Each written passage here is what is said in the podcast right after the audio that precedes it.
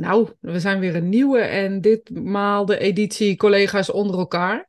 En uh, ik heb, uh, vind het hartstikke leuk ook wie, uh, wie nu te gast is. Dat is Willemijn Bessem en Willemijn, nou die loopt denk ik echt al veel langer mee dan ik meeloop. dus ik vind het leuk om met elkaar te kletsen over nou ja, mediumschap en onze passie voor spirituele wereld ook. denk ik maar zo. Willemijn, welkom. Ja, Rosita, hartstikke leuk. Gezellig. Ja, ik zag je in de zomer ergens op een festival. en toen... Uh... Lorelei, denk ik. Ja, gezellig. ja. Ja, en toen hadden we het erover van, uh, nou ja, weet je, we kennen elkaar eigenlijk uh, alleen maar langs de zijlijn een beetje. Ja, volgens mij, heb, als we elkaar zien, hebben we wat gezellige kletsen. Dus ja, daarvan uit. Hoe lang zit je al in het mediumschap, Willemijn?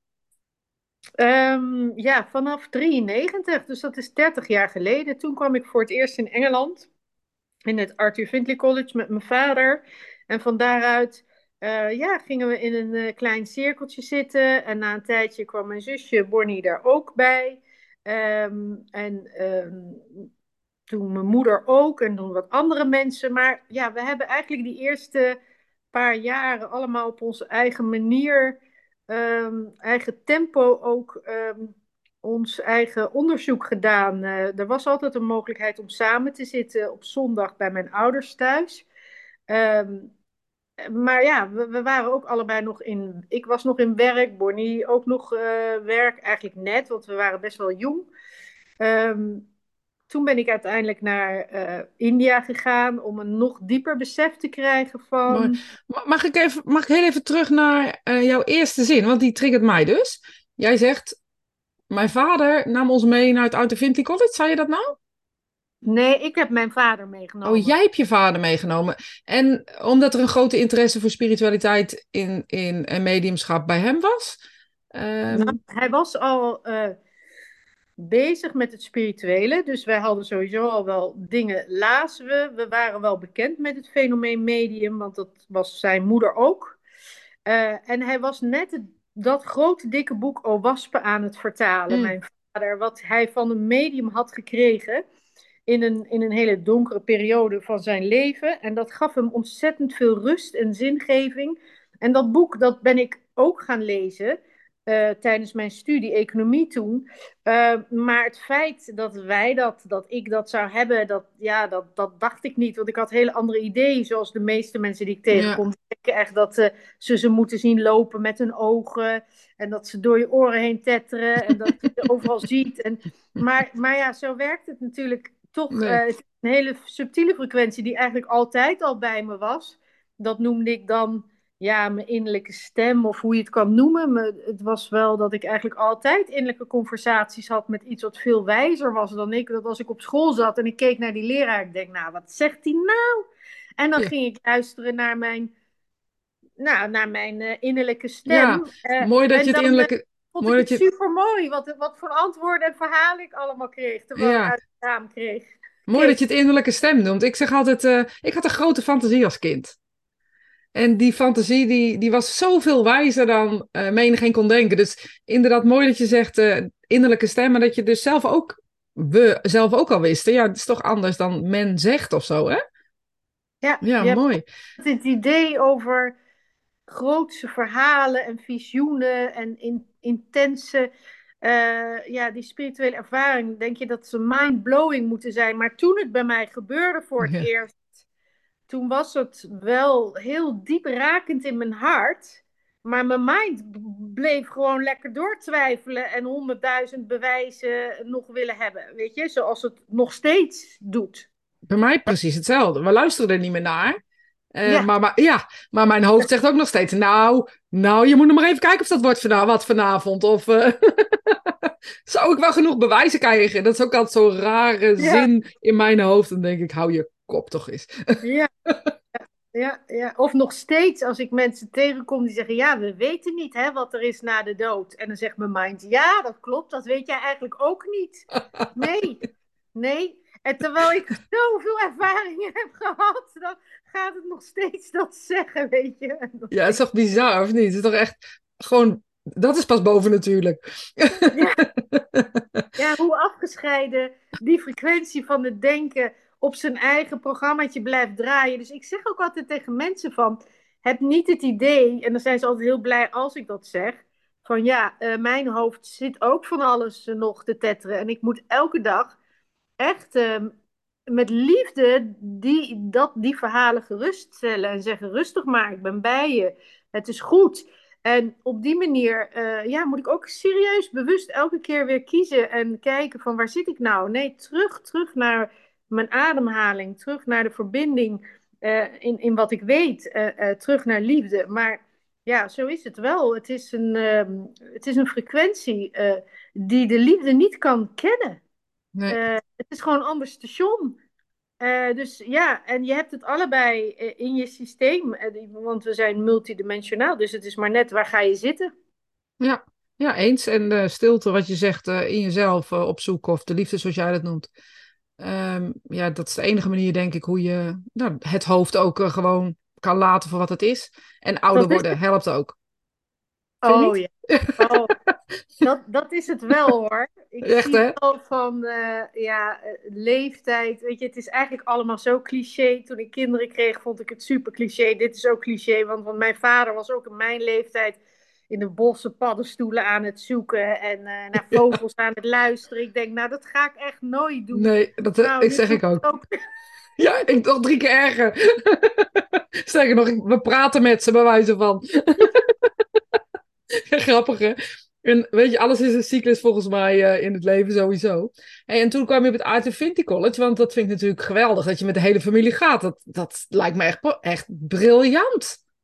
Ja, ja, wij waren eerst met z'n tweeën, toen kwamen we thuis en toen waren we heel enthousiast. En nou ja, uh, ja, dus iedereen een beetje wantrouwig. En nou ja, Bonnie had ook snel de ervaringen, want we gingen geloof ik na een jaar dan naar boven. Eerst lukte het niet helemaal en toen ja, toen, toen zijn we met de hele familie gegaan. Vanaf uh, toen uit, na een tijdje. Uh, en, en ja, dat, was, dat voelde eigenlijk heel, heel inspirerend en heel prettig en heel fijn. Want dan heb je ook echt een, een, een reden om naar huis te komen. Wij kwamen ook altijd naar huis, elk weekend ook. Om, om, om daarin samen te zijn. En dat uh, ja, maakte ons gewoon wel heel erg blij. Ja. ja. mooi. Ja, dat vind ik heel mooi. Ik bedoel, je kan natuurlijk allerlei redenen bedenken waarom je samenkomt. Je zou kunnen eten, weet ik veel wat. Maar spiritualiteit delen of mediumschap of de diepere lagen van, ja, de diepere lagen punt. Um, dat is wel bijzonder. Ik vind het heel bijzonder. Ja, voor jullie heel normaal, uh, misschien. Maar nou, ik vind het bijzonder. geregeld zo natuurlijk. Hè? Je ziet wel, als ik terugkijk, dat het hele leven van mijn ouders en van mij en van iedereen in de familie, we, we zijn wel bij elkaar gezet en er zijn allemaal wel scènes gecreëerd, waardoor we dus ook zo konden zitten en mijn vader er zo op die manier was en mijn moeder ook. Uh, ja, soms word je in een broedkas uh, gezet, gewoon. Uh, om, ja, omdat het de bedoeling is dat je daar je leven aan wijdt. En sommige mensen hebben daarmee het idee, die zeggen van ja, dat is dan heel wel prettig als je zo'n warm nest bent. En uh, ja, ik heb een heel andere familie. En ik denk, ja, maar wij hebben ook echt heel veel dingen meegemaakt hoor. Waar, die echt ook helemaal niet leuk waren. En dan blijft het nog een hele persoonlijke reis van Zeker. al je ideeën die je had te dacht te zijn of te moeten worden. Dat je die gewoon op een gegeven moment ziet oplossen. En dat je gewoon voelt in je hart van zo Jij bent hier om dit de rest van je leven te doen. Oké, en hoe gaan we dat dan doen? En uh, wat vindt de rest ervan? En uh, wat gebeurt er met al die andere dingen? Weet je, het is echt wel heel veel hobbels overgaan. En dan begint eigenlijk je, je sadhana, zoals ze dat ook zeggen in India. Uh, je spirituele beoefening, waarin je ja, al die twijfels, de een na de ander, ziet verschijnen. Uh, waar je dan ook weer rust en, en, wijsheid en vertrouwen in moet brengen. Want ja, zonder echt overgave aan het hart, wat je voelt, te moeten doen, ja, gaat dat vertrouwen ook niet groeien. Dat vertrouwen groeit naarmate je elke keer maar weer overgeeft en toch de weg gaat die je voelt te doen, zonder dat je weet wat het je gaat opleveren, of je het wel gaat lukken.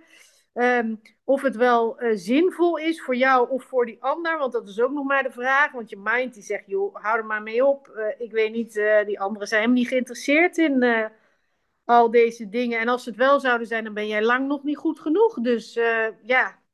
Ja, ik, denk dat we continu. Kijk, ik heb, heb geen gezin gehad waar dit in gebeurde. Maar ik heb wel dezelfde tocht gelopen. Um, vijf jaar later, zo'n beetje. is mijn tocht, zeg maar, begonnen.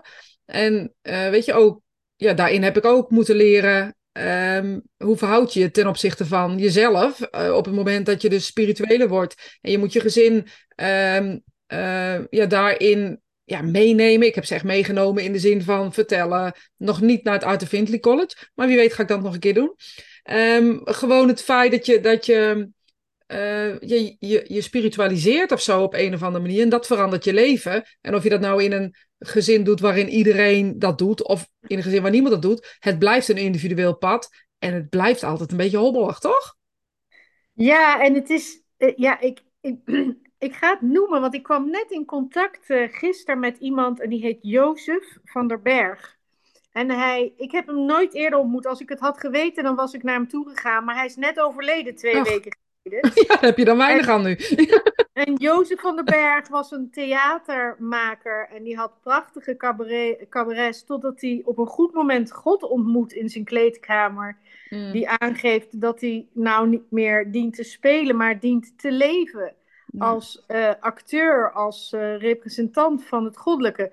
Nou, als je ziet, dat heeft zijn hele leven op ver gegooid. Hij heeft in een fietsenhok geleefd. Eerst twee jaar lang. En daarna in een tuin van mensen waar hij een hut heeft gemaakt. En is een orthodoxe monnik geworden uh, in België. En, en, en hoort spreken op YouTube, dan zie je van ja, dit is hoe het gaat. Uh, zo is het met mij ook gegaan. Alleen werd er niet gevraagd of ik in een hut uh, ergens op de hei ging wonen. Maar het midden in mijn gezin of in dat whatever er was om het daarin te doen. Want ja. ja, ik heb wel in mijn reizen naar India vaak het gevoel gehad van, oh, moet ik die berg niet op? Weet je, moet ik niet hier ergens dienstbaar zijn aan een guru eerst een paar jaar voordat ik überhaupt rijp genoeg ben om, om dat andere te doen? Maar um, ja, het kan dus ook gewoon samen. Het ja, kan... mooi hè? Mooi. En, ja. en je reist naar India. Dus je bent eerst naar het Adventi College. Toen was het eigenlijk niet genoeg. Dat is eigenlijk een beetje wat ik je hoor zeggen. Je wilde nog die diepere lagen uh, voelen. En uh, alleen? Ook met het hele gezin? Of ben je... Nee, ik ben alleen gegaan. Nee, ik werkte bij de bank. Ik had daar, deed daar fusies en overnames en aandelenhandel. En toen uh, ja, kwam dit dus op je weg. Terwijl ik daar net begon te werken. Ja. Uh, dus dat was een beetje een rare uh, periode. En ik voelde wel van ja, dit is allemaal een hele leuke speeltuin hier. Maar dit is niet de sfeer die voor mij echt oprecht en liefdevol voelt. Weet je, er is zoveel manipulatie en corruptie gaande. Uh, het is helemaal niet prettig eigenlijk om daar te, te, te werken. Maar het is wel goed dat ik het heb ervaren. Zeker. En toen kreeg op een gegeven moment echt een stem van binnen die zegt: Nu mag je gaan. Want ik wilde daarvoor al gaan natuurlijk. Want ja, twee jaar eerder kwam ik daar al mee in contact. Uh, en toen dacht ik van, ik ging dan wel één keer of twee keer per jaar naar, naar Engeland.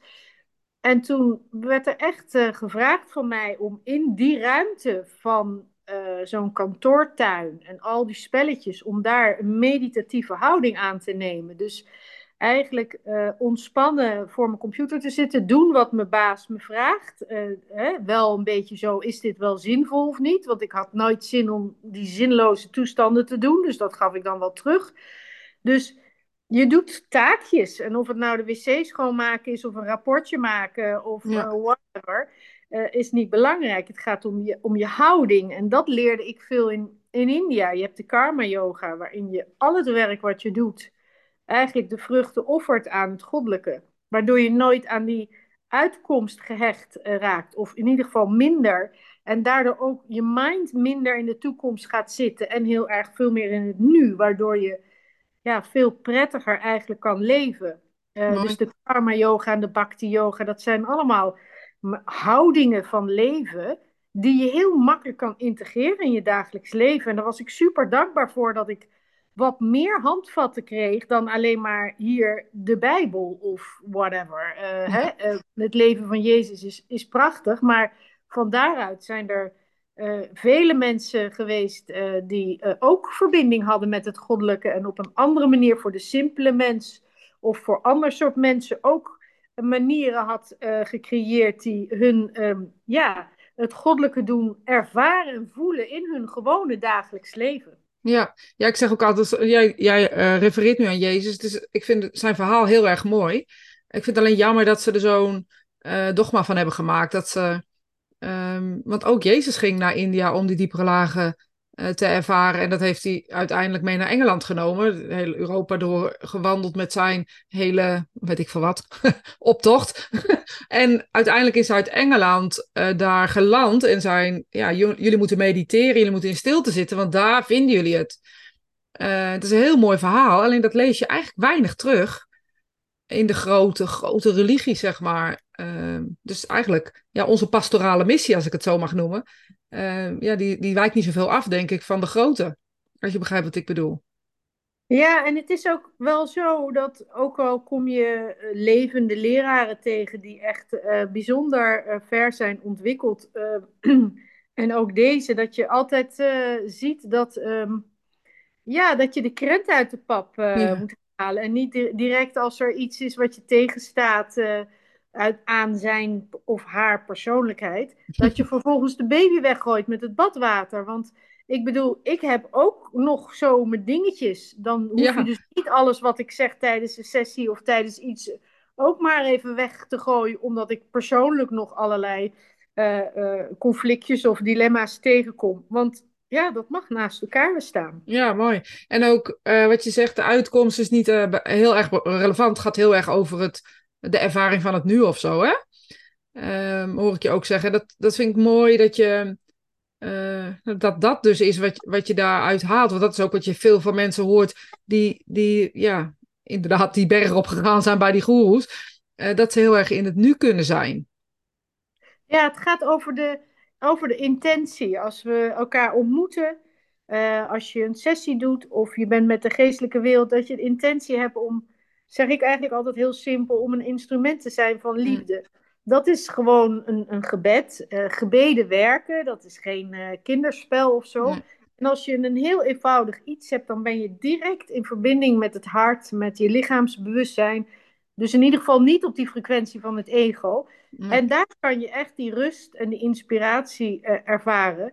En ja, meestal uh, switchen we over en weer. Maar vroeger zat ik zo'n 90% hier in mijn hoofd. En dan kwam er zo nu en dan, hè, voelde je die fluistering en die innerlijke stem. En, maar nu ja, probeer ik gewoon 80, 90% van de tijd uh, te zijn in die frequentie van het hart. En komt zo nu en dan dit naar boven. Maar ja, dat is waar we allemaal naar op weg kunnen gaan. Dat je denkt van, uh, waar zit ik? En van waaruit wil ik leven en kijken? Ja, zeker. Van, ja, het is mooi. Weet je, dat is ook mooi om, om uh, als je luistert, daar eens over na te denken. Waar wil je, hoe wil je naar de wereld kijken? En volgens mij zit dat, begint dat bij jezelf. Hoe wil ik de wereld zien? Wil ik de wereld als één grote boze buitenwereld zien? Um, ja, en dat kan zijn, hè? Ik wil niet zeggen dat het allemaal mooi, prachtig en all over light is aan de buitenkant. Zeker niet. Maar ik weet wel dat de Circle of Influence is natuurlijk waar ze het wel eens over hebben uh, als jij zelf liefde bent, is dat ook wat, uh, wat je naaste zijn of zo. Tenminste, zo ja. ervaar ik dat. Ja, ik heb bijvoorbeeld best wel een tijd lang niet naar het nieuws gekeken of dingen nu. En nu kreeg ik de laatste week weer allemaal filmpjes of kon ik zien van de Gaza ja. en van Israël, van mm. beide kanten. En dan kijk je ernaar en dan kan ik in compassie gewoon zien in, de, in, de, ja, in het lijden waar zij doorheen gaan, maar ook de bevrijding als ze overgaan. Hè. Ze zijn dan op dat moment bevrijd van dat uh, leven in angst en onderdrukking. En, maar op het moment dat ik dit lijden zou veroordelen vanuit mijn hoofd dat het er niet zou mogen zijn, dan ga ik een kant kiezen. Dan ga je strijd aan met wat er is. Terwijl ik gewoon heel goed weet dat deze wereld um, alleen maar uh, bestaat uit het goed uh, en het slecht en het licht en het donker. Weet je, we, er zijn altijd uh, in de bomen um, creatieve krachten en destructieve krachten en die zijn ja. continu gaande. En wie ben ik om te beoordelen wat daar allemaal gebeurt? Het is zoveel gecompliceerder. Ik zou het met mijn hoofd niet eens kunnen begrijpen. Ik ook niet. Dat al die zielen daar uh, uitwerken. Want zo zie ik het. Uitwerken, uitvechten. Uh, ze, ze, zijn allemaal op weg naar het goddelijke, sowieso. Uh, en ja, dus kan ik het donker ook echt aanschouwen in liefde?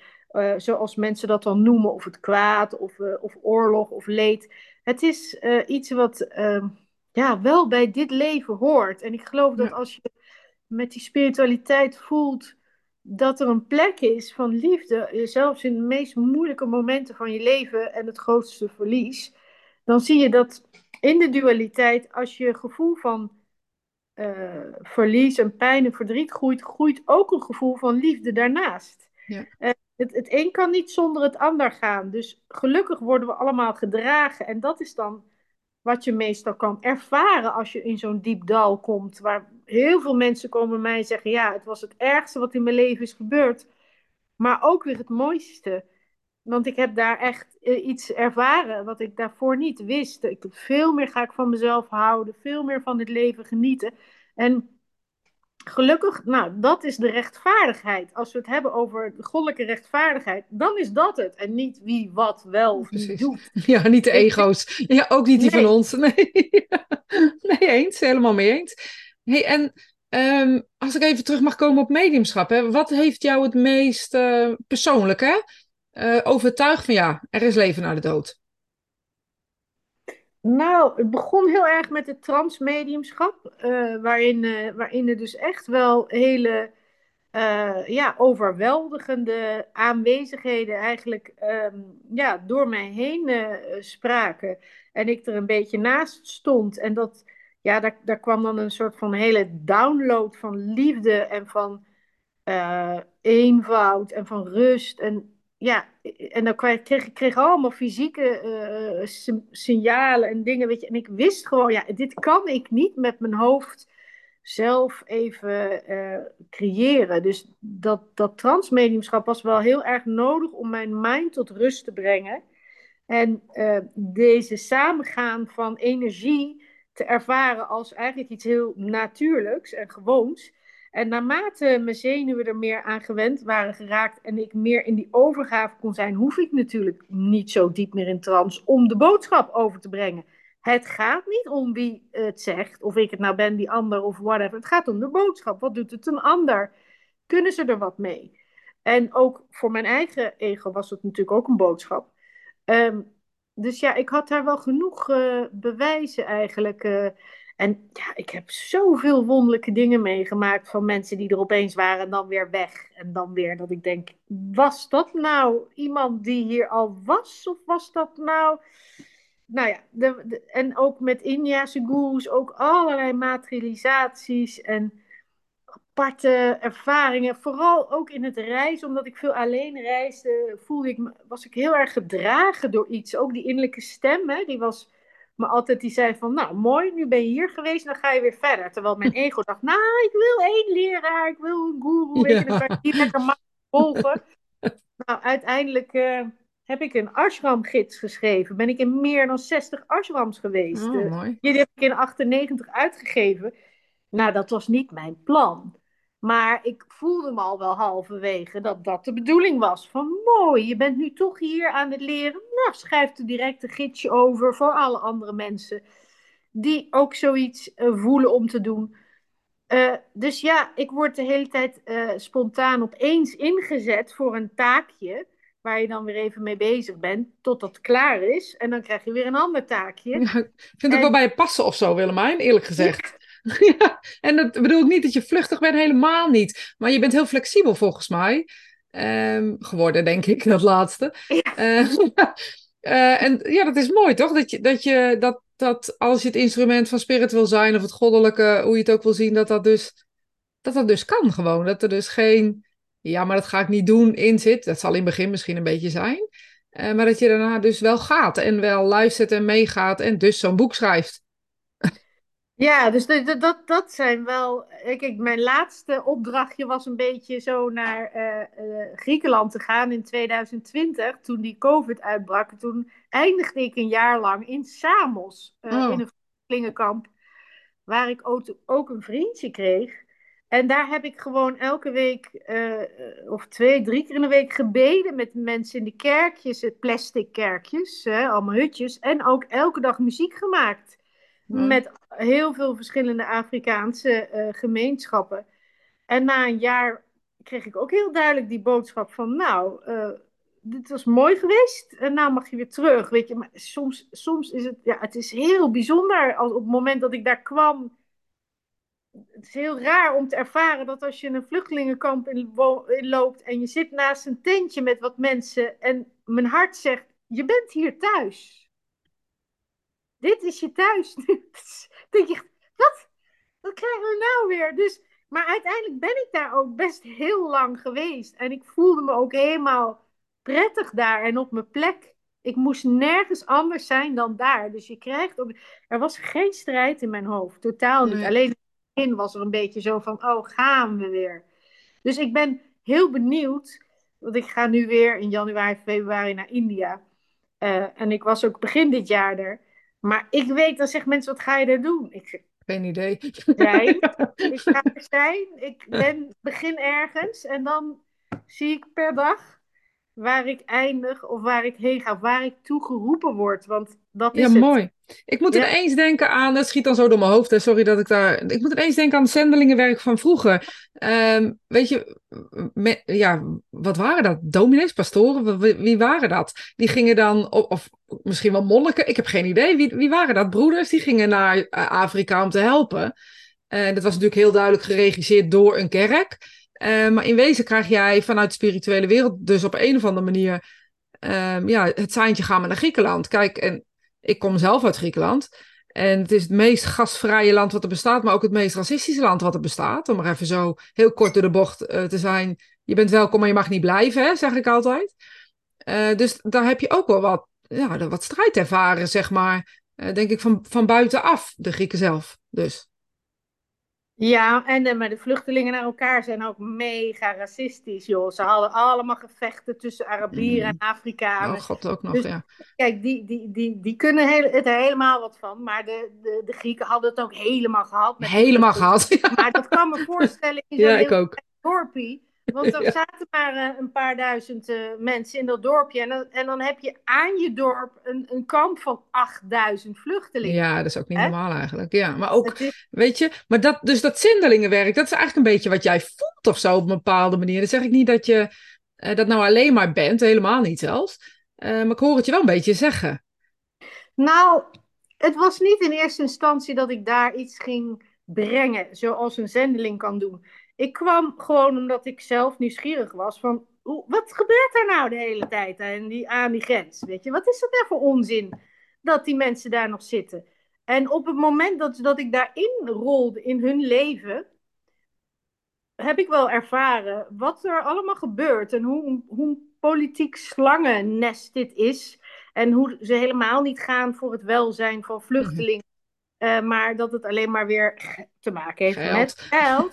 Ja, En dat Komt er weer. mokkelaars uh, de hele wereld rondgaan om mensen over te halen. Om die, want degenen die daar zitten hebben meestal geld. Hè? Laten we wel wezen. Het Ja, precies. Ja, dan niet meer, maar Dus ze worden eigenlijk voor de gek gehouden. En, en waarom dan eigenlijk? Ja, uh, omdat het weer geld verdienen is. Um, dus er zijn allerlei dingen gaande. Maar ja, wat ik daar zei tegen iedereen is hetzelfde wat ik hier zeg. Van, oké, okay, jullie zitten nu op een berg.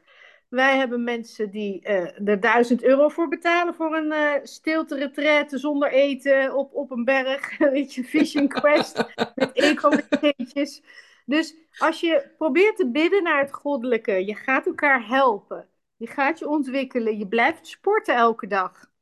Uh, joh, dan kom je hier als een geslepen diamant uit. Weet je, probeer in die overgave te zijn van de zorg van het goddelijke. En ja, natuurlijk hadden zij ook een ego. Ja, maar zus en ja, maar zo. Maar als je daarin blijft, ja, dan ga je ten onder aan, aan, aan, aan, aan klagen en aan frustratie. Want het systeem gaat je niet de bevrijding geven. Zeker dat niet. komt uit, uit jezelf dan. Dus daar heb je de kans. Ik heb kerkdiensten gehad uh, in zo'n plastic hutje. Nou, jongen, ik was echt tranen toe. Elke keer weer. Allemaal tranen. De goddelijk was zo dichtbij. Zo dichtbij. Ja, mooi. En ook, uh, ik vind het mooi wat je zegt. Hè? Veel mensen betalen er een godsvermogen voor om een week niet te mogen eten. Uh, ook dat is ego overigens. maar nou, dan moet ik wel lachen. Ik begrijp, het wel, ik begrijp het wel. Kijk, ik ben zelf, ging ik ook wel regelmatig naar de schouw hè, in Zeeland om dan te vasten. En dan uh, had je een fijne huiskamer met een kachel erin en een massage. En dat, dat, dat, dat deed mij heel goed, want ik vond het thuis met mijn kinderen altijd toch wel heel lastig soms om in dat, uh, om, om in dat ritme in de rust te komen ook, ja. Ik kan het nu wel uh, beter, ze zijn uit huis, maar toch heeft, deed dat me ook heel goed. Net zoals de retretes die ik uh, gaf met mijn zusje. We hebben er ontzettend veel gedaan. Ja, dat was vakantie voor mij. Ik bedoel, ja. er werd voor ons gekookt. Ik zat in een heerlijke, ontspannen samen zijn. Uh, dus ja, dan denk je echt zo van, uh, hoe mooi is dit dat, uh, dat dit me wordt gegeven. En het is dan zogenaamd werk, weet je. Ja, precies. zogenaamd werk. Werk en privé, dat, dat, dat, dat bestaat eigenlijk ook niet hoor, die scheiding. Nee, ik denk als je doet wat je, wat je voelt dat je hart te doen heeft. Hè, en dat hoeft niet één ding te zijn. Het kunnen wel meerdere dingen zijn. Of dat nou je mediumschap is, inderdaad. Of dat je zegt van ik voelde dat ik naar Griekenland toe moest. Of je voelt van nou ik moet nu weer naar India. Er zijn zoveel dingen die naast elkaar uh, ja, je veel rijker kunnen maken uh, uiteindelijk. En uh, je doet nog steeds mediumschap, want wij zijn elkaar tegengekomen op Lorelei. En ja. wat ik zo leuk vond, is jouw uitleg waarom je die festivals doet. Dus ik dacht, nou, ik wil het eigenlijk wel dat iedereen eens weet dat jij op festivals les geeft. En waarom dan? Ja, nou, ik weet nog de eerste keer, ik geloof 2006, 2007, kwam ik op het Open Up Festival in Uffelte. En dat is uiteindelijk heel erg gegroeid toen, toen de tijd. Maar ze moesten helemaal niks hebben van iemand die uh, het over me. Want ja, toen was het ook. Ja, dan had je de paranormale beurs. En dat was ja. het. Helderziende paranormale mensen. En dat was toch eigenlijk altijd wel een bepaalde groep mensen, soort van. En daar, ja, daar hadden ze niet zoveel mee. Uh, maar dus toen ging ik voor de, voor de kinderteam zorgen, dus voor kleine kindertjes en allerlei andere dingetjes. En toen hadden ze me een beetje leren kennen. Toen zeiden ze, nou doe toch maar een workshopje daarboven. Dus ik gaf een workshop en toen zat ik eigenlijk nog heel erg in het systeem van, ja, ik moet het wel laten zien wat dit is. Ik kan niet een beetje lullen over mediumschap en meditatie en klaar Kees. Uh, maar dus ik vertelde erover hoe het naar mij toe was gekomen. Ik gaf een demonstratie, 20 minuten, met allerlei boodschappen. En ik zei, en nu gaan jullie het zelf doen in 20 minuten. En iedereen deed het. Iedereen die daar zat, die, ja, die was zo niet in dit veld, maar wel open en ontspannen om gewoon uh, te spelen. En uh, ja, als dit mogelijk is, want dat hadden ze net gezien in die demonstratie. Nou ja, en ik zeg dat iedereen het kan. Nou ja, dan kunnen ze het vast ook allemaal. En dat gebeurde dus ook. dus het is echt die open mind, weet je, die maakt dat ze het allemaal ook voelden. En uh, ja, en voor sommige mensen was het gewoon ook heel verrassend. En anderen die dachten, nou ja, leuk. En die hadden het daar nou ook wel weer gezien. En ja, en van daaruit heb ik ja, elke keer de volgende dag weer. Uh, en toen soms, ja, dat was wel een uitdaging voor mij om al mijn ideeën over waar ik goed mediumschap kan doen te slopen. Ja. Want ik werd buiten neergezet. Ja. Naast de wc en een grote tent. Uh, of er zat een zigeunerbandje naast mijn tipje, waar ik uh, een, een of andere demonstratie moest ik ze ook nog horen. Uh, met al die muziek naast me. Dus ik dacht zo, ik krijg even een goede uitdaging om al die ego-ideeën te slopen over waar je het wel kan en niet kan. Ja. Nou, dus of wanneer was... je je open moet stellen. Vind ik ook wat zo leuk dat mensen dat zeggen. Dan denk ik, ja, nu. en nu? Gewoon. Ja, het is eigenlijk allemaal wel een stuk gewoner, maar je ziet die dingen die komen op je weg, die ervaringen. Vervolgens gaat je ego er lekker mee aan de slag. Hoe je een goed medium kan worden en hoe dat allemaal precies moet. En dan moet je die ook weer laten gaan, natuurlijk. Want ja, dat beperkt je. Maar ik begrijp wel in eerste instantie, zeg ik wel tegen mensen, kijk, als je dit net ervaart, dan ja, wil je een beetje een veilig, uh, een beetje je moestuintje omheinen en niet direct de olifanten doorheen laten lopen. Want ja, eh, dat je in een veilige cirkel een beetje deze kwetsbare materie gaat ontdekken. Want uh, ja, je wordt wel heel hard geraakt als je net begint en je krijgt al direct iemand over je heen die zegt: ja, wat is dat nou voor onzin? En ja. alles gaat mis. Weet je, dan kan het zomaar zo zijn dat je de hele boel weer dichtgooit. Ja, dus, dat kan ook nog na tien jaar, hè? dat kan ook nog tien jaar en vijftien en twintig. Oh. Ik bedoel, ik zie uh, mensen die uh, al heel lang in mediumschap zijn en dan toch weer eens uh, een lesje gaan doen ergens. Um, die inderdaad, ja, niet de druk van zo'n leraar aankunnen. Of, dat zegt ook alles over die leraar uiteraard. Maar goed, zich toch weer, ja, moet ik het zeggen, opnieuw moeten omheinen. Weer opnieuw liefde moeten hebben voor zichzelf. Zie je toch nog veel gebeuren hoor ja, dus het kan zijn dat je dus totaal ontmoedigd wordt hè, door die opmerkingen. Maar het kan ook zo zijn dat je uh, ja, van die aanvallen krijgt na een paar jaar of tien jaar of vijftien jaar. Dat je denkt, wat ben ik nou eigenlijk aan het doen? Ja. Weet je, of is het nou wel echt of echt, zo? Ja. Of uh, hou ik mezelf niet voor de gek? En ik bedoel, we hebben dat echt serieus. En ik merk ook wel dat die dingen worden gebruikt om, om zodat je afstand neemt en weer andere dingen ontwikkelt. Dus ik zie wel dat mijn ego en mijn oordelen worden gebruikt soms om ook weer ergens weg te gaan. Ja, of je missie misschien wel door te zetten. Hè? Want ik hoor bij jou volgens mij een beetje klein beetje dezelfde missie als die ik zelf heb. Hel, uh, mediumschap zo helder mogelijk maken. Uh, en zo ja, laten zien dat het eigenlijk allemaal niet zo ingewikkeld is, hè? overdreven gezien. Um, volgens mij doordat we even teruggetrokken worden of inderdaad zeggen, ik ben er helemaal klaar mee, is dan mijn favoriete woord. Ik zie het niet, ik ben er helemaal klaar mee met alles. En maakt ook weer dat er dan iets gebeurt wat zo uniek is of zo, dat je dan denkt, ja, wie hou ik nou voor de, in de behandeling eigenlijk? Wie neem ik nou in doodje? En dan gaan we weer. Ja, en je mag het ook echt wel vragen. Ik vraag echt wel regelmatig nog ondersteuning en hulp. En ja. soms dan denk ik, ja, nu wil ik echt wel weer even een bewijs hebben dat ik op het goede pad zit. Alsjeblieft, ja. zeg, weet je, want we zitten toch hier met een ego die, en een menselijke geheel. Dus Zeker. Uh, het is ook, ook fijn. Het is, in India wordt het altijd gezien van zie het goddelijke of je guru. Uh, hè, en, en, en, en je geestelijke begeleiders zijn ook je gurus. Dat waren mijn eerste gurus, laten we wel wezen dat, je, dat ze als een vader en moeder voor je zijn. Dus je mag aan hun vragen van, nou, ik voel even gewoon dat ik dit nodig heb. Um, en dan zijn ze blij om dat te geven. Dat, dat zou ik zelf ook doen aan mensen die ik uh, begeleid op hun spirituele pad. Dat ik ook uh, van, uh, ja, laat maar weten als je weer in een twijfel schiet of iets, weet je, dan, dan ben ik er voor je. Ja. Mooi.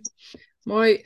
mocht, je, mocht je dit luisteren en ehm, het is misschien een hele mooie manier om eens gewoon eens rustig in de stilte te gaan zitten. En zoals Willemijn zo mooi zegt, je, je goddelijke goeroes uit te nodigen. Uh, en dichterbij te laten komen. En gewoon eens te voelen hoe er van je gehouden wordt vanuit de spirituele wereld. En uh, ja, zonder zoveel gedoe eigenlijk. Hè? Want dat is eigenlijk wat je zegt, eh, Willemijn. Ja. ja, het is ook het specialer maken. Wat je soms ook afgescheiden maakt van anderen het is heel erg menselijk. En je kan eigenlijk alleen maar heel gezegend voelen dat jij de ervaring hebt dat, er, ehm, dat we geestelijke begeleiders hebben of overleden familie of vrienden zijn die ons uh, ja, omringen eigenlijk met inspiratie. En dan kan je ook uiterlijke leraar hebben of andere mediums die een voorbeeld kunnen zijn. Ja, hoe fijn is het dat we die in onze omgeving hebben om weer even af te stemmen en weer elkaar te bekrachtigen. Ehm, en samen te zitten. Ik, ik moedig iedereen aan om, om, om zelf een cirkeltje te maken van twee, drie of vier mensen. Maakt niet uit. Start met een muziekje en een sharing. En ga in die stilte zitten. En het ontvouwt zich bij iedereen in die, in die inspiratie. En of het nou diepe trance is, halve trance, inspiratie. Het maakt allemaal niet meer uit. Weet je, het, het, het ontstaat vanzelf als je die intentie van liefde in je hart voelt om um, ja, je gezamenlijk te herinneren wie we in wezen zijn. En dat vond ik het mooie van trans ook. Dat je daar in zo'n cirkel, of er nou wel of niet wordt gesproken, de geestelijke wereld met jou samen, um, eigenlijk uh, ja, je, je als het ware ondersteunt in die herinnering van wie je bent en ook je lichaam uh, daarin op een bepaalde manier vaak merk ik een bepaalde healing of harmonisering geeft, waardoor je dat, ja, die frequentie die steeds meer in dat vertrouwen zit, kan, kan, kan laten doorstromen. Dus het is een, ja, we hoeven niks te bereiken. We hoeven alleen maar in het samen zijn uh, te ervaren wat er ontstaat. Ja, mooi. Je bent het al, hè? zeg ik altijd. Je bent het al. Ja.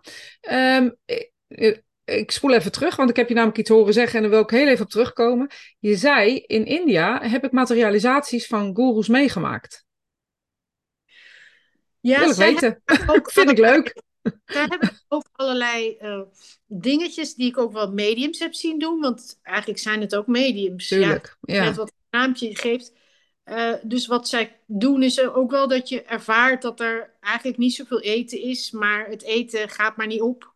Oh, of dat een, uh, een shivalingam, zo'n steen, in één keer uit hun mond uh, materialiseren voor je. Uh, ja, ik heb hier zelf een, een guru, Swami, gehad. acht jaar lang is die bij mij langs geweest, net nadat ik ja, alleen kwam te staan. Omdat de vader van mijn kinderen eigenlijk met iemand anders verder wilde. Toen waren mijn kinderen één en drie. Hm. En dat was eigenlijk wel het dieptepunt van mijn leven. En ik dacht, nou, daar ben ik na een jaartje wel overheen. Hè, met al mijn spirituele kennis. Nou, dat duurde jaren. En nog steeds kan het me raken. Het, de, ja, het verlies, de pijn, het verdriet. Uh, over die situatie toen. Dus uh, hij kwam toen na twee jaar uh, elk jaar hierheen. En um, ja, was een hele grote ondersteuning. Ik zorgde voor eten en allerlei mensen die kwamen voor zijn zegeningen. En ik was vaak ook een soort van half vertaler erbij. En um, ja, het was eigenlijk allemaal heel simpel wat hij deed. Um, hij gaf dus die geruststelling. Maar door zijn aanwezigheid voelden mensen gewoon zich heel erg prettig. Um, en in vertrouwen. En uh, na, na, na acht jaar of zo was het iemand anders die het overnam. Toen voelde ik van, uh, dat ik soms steeds meer de behoefte had om zelf uh, meer advies te geven. Omdat, ja. en ja, kennelijk was het niet meer de tijd. Ik denk dat ik nu in januari weer eens bij hem langs ga, want hij wordt 60. Hij was niet zoveel ouder dan ik, vier jaar ouder maar. Maar ja, hij reist ook de hele wereld rond, overal naartoe. Uh, ook gewoon in datgene wat hem, uh, waar hij in wordt geroepen of wat uh, de bedoeling is. Zijn leven is ook in dienst van het goddelijke, alleen dan een beetje Indiaanse stijl. Ja, maar dat is het leuke, hè? Want of je het nu in welk. Hè, het Vaticaan uh, geeft ook seances in, in de kelders. Ik bedoel, we, zijn, we doen denk ik allemaal hetzelfde. Alleen we hangen er denk ik wat minder woorden aan. Dus misschien het, uh, het nuchtere Nederlandse wat we een beetje bezitten, denk ik. Dat we er niet uh, te veel ja, woorden aan hangen of zo. Of misschien simpelere woorden. Ja, we hebben. Kijk, wij, wij zijn niet allemaal lid van een grote organisatie en een groot systeem. En dat nee. is in het India's heb je ook gurus die gewoon vanuit zichzelf gaan. Of die lid zijn van een heel grote orde of ashrams. En het maakt het altijd anders met uh, een hele grote hoeveelheid mensen. Het is soms veel eenvoudiger om uh, gewoon je eigen stem te kunnen volgen en daaruit uh, je vertrouwd voelen. Maar het kan soms ook wat eenzamer voelen. dus de ene persoon heeft dat nodig, de ander heeft dat nodig. Uh, ja, ik ben wel dank. Voor mij ging het ook serieus om al die. Uh, um, ja, mystiek is een mooi woord, want mystiek geeft aan. Het is niet geheimzinnig. Mystiek geeft aan dat je op zoek gaat naar de ervaring en niet naar het geloof. Dat zijn de mystieke wegen. Je, je doet iets en daarmee ervaar je het. Het heeft niets met geheimzinnig te maken of onduidelijk. Dus voor mij was het ook belangrijk om al die geheimzinnigheid over het Taoïsme of over de Tantra of over het shamanisme of over het mediumschap of over de yoga. Of, eh, weet je, dat, dat je ziet, het gaat allemaal naar dezelfde essentie, al die wegen. En dat vertel ik ook gewoon op die festivals. En het is heel grappig, want ja, uh, mensen worden echt gewoon bij mij in die tippie gezet of die tent. Dat is altijd wel duidelijk. Als ze echt uh, rijp zijn of laat zeggen een verlangen hebben om die directe ervaring te hebben. Mooi. En op het moment, dan hebben, kunnen ze dat al hebben met een, met een paar woorden die ik zeg. Dat doe ik niet. Dat is het goddelijke wat dat zo samenbrengt. Dus Ik heb nu niet meer dat ik een hele demonstratie geef op al die uh, festivals. Want ja, uh, dan kom je maar langs als je een sessie wil. Maar het is meer zo van in het overdragen van uh, ja, de dingen die, waar ik mee geïnspireerd word. Of de momenten van stilte als ik met mijn Negoni speel dat zij dan eigenlijk al die directe ervaring krijgen met oftewel het goddelijke, oftewel een overleden familielid, oftewel een situatie die nu speelt met het dagelijks leven met iemand die in één keer in een meditatie komt waarmee ze een gevoel van vrede voelen. Hè? Het, het, is dus ook niet zo van wie ga je zien in die meditatie. Ja, uh, dat, het kan alle kanten op gaan. Laat, het, laat, laat je maar leiden. Ja, laat je maar leiden. Ja, mooi. En misschien is dat ook gelijk een mooie uh, mooie afsluiter. Laat je maar leiden. Ja. Laat je maar leiden en uh, luister vooral naar je hart en zo, wat ik je vooral wil zeggen. Um, ja, en mocht je Willemijn uh, op welke manier dan ook uh, willen bereiken, ik zal haar website in de show notes zetten als ze die heeft. En anders komt er vast een website, maar ik weet zeker dat ze een website eigenlijk heeft. Um, dus die zet ik in de show notes um, en dan kun je haar bereiken. Willemijn, ik wil je heel erg bedanken voor dit gesprek. Ik vond het heel leuk. Heel gezellig ook, vooral. Ik laatste iets zeggen, want ja, dat mag. guru betekent eigenlijk degene die licht brengt in het donker of in de ontwetendheid. Maar alle gurus brengen je uiteindelijk naar je Satguru. En dat is die innerlijke stem. Mooi. Uh, ik zeg altijd, luister echt naar je eigen innerlijke stem. Die weet de weg. Je kan dingen aannemen van mensen om je heen. Maar uh, volg dat altijd als je hoogste waarheid. Uh, want dan, dan, ja, dan word je in gedragen. Ja.